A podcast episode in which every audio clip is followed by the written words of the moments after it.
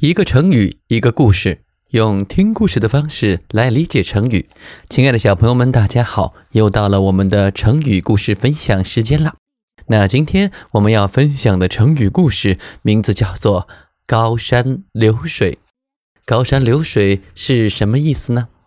它是比喻知己或者知音，也就是说，一个非常非常能懂你的好朋友。也比喻乐曲高妙。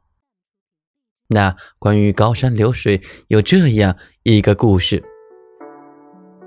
传说在春秋战国时，有一位楚国人，名字叫做俞伯牙。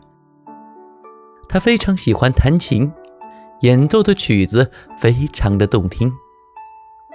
还有一个人叫钟子期，他特别善于听琴，欣赏音乐。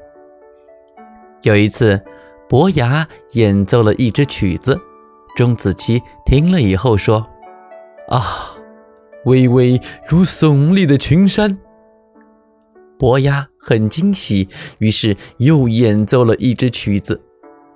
钟子期说：“啊，滔滔如奔流的江水。”伯牙又接着演奏了模仿狂风、模仿小雨、模仿虫鸣鸟语的曲子，钟子期都一一听出了乐曲中的含义。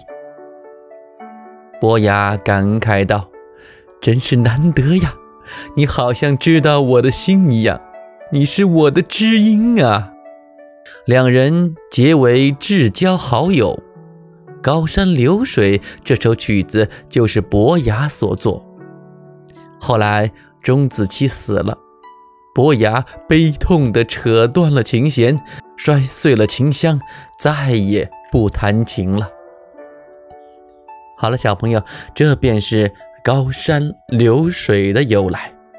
其实啊，《高山流水》也是伯牙所作的一首乐曲的名字。那生活中我们可以用“高山流水”怎样造句呢？比如说，我们在交朋友的时候，也应该学习伯牙，“高山流水觅知音”。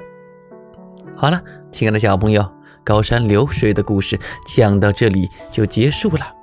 在幼儿园里或者在学校里，你有没有知音呢？下一期我们将带来成语故事“高枕无忧”。